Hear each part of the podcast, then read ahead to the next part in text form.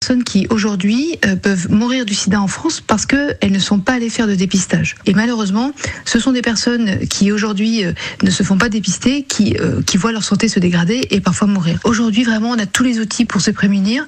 Faire un test de dépistage, c'est facile. On peut aller vraiment dans n'importe quel laboratoire, sans ordonnance, c'est gratuit. Et puis, je passe le message aussi aux personnes plus âgées, hein, puisque dans les 5000 personnes qui ont découvert leur séropositivité l'année dernière, il y avait 23% de personnes de plus de 50 ans. Donc on parle beaucoup des jeunes, mais euh, on voit aussi que ces générations qui ont pourtant connu ces années 80-90 qui ont été terribles, oublient elles aussi que le VIH est toujours là. En 2021, on comptait 38 millions de personnes qui vivaient avec le VIH dans le monde.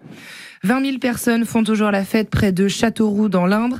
Elles sont arrivées jeudi malgré l'interdiction préfectorale pour le Technival et plusieurs milliers continuent à venir tout au long du week-end. 270 gendarmes effectuent des contrôles tout autour de la zone.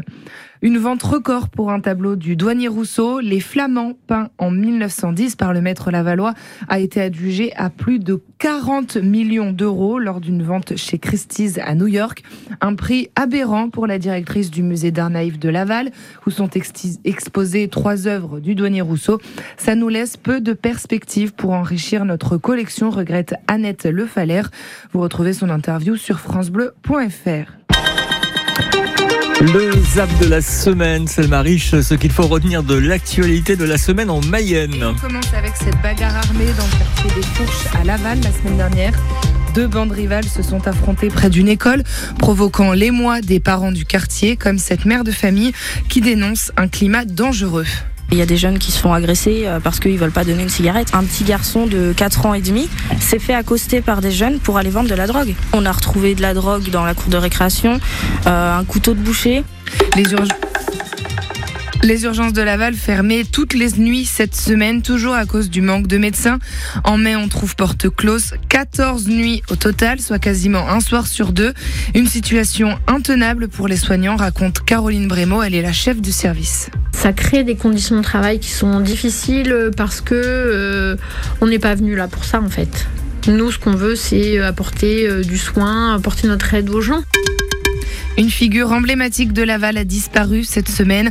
Jacques Perrin, conseiller municipal dans les années 60 et 70, est décédé à 98 ans. Il était aussi connu pour son immense collection d'objets de la Seconde Guerre mondiale, une collection qu'il a commencée il y a plus de 70 ans.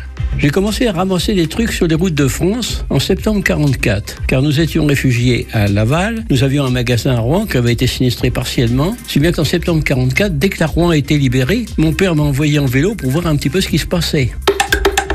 La belle histoire de la semaine, c'est un don anonyme à la commune d'Andouillé. 8000 euros à une seule condition, que l'argent serve à l'association pétanque. Une aubaine pour le maire Bertrand Lemaître. Moi, je suis toujours très preneur et très content qu'on puisse euh, s'intéresser à sa commune, qu'on puisse euh, participer euh, à la, vie associative, dont vraiment, on peut demander que ça en tant que maire. Quoi. Le zap de la semaine, c'est à réécouter bien sûr sur francebleu.fr et votre application ici par France Bleu et France 3.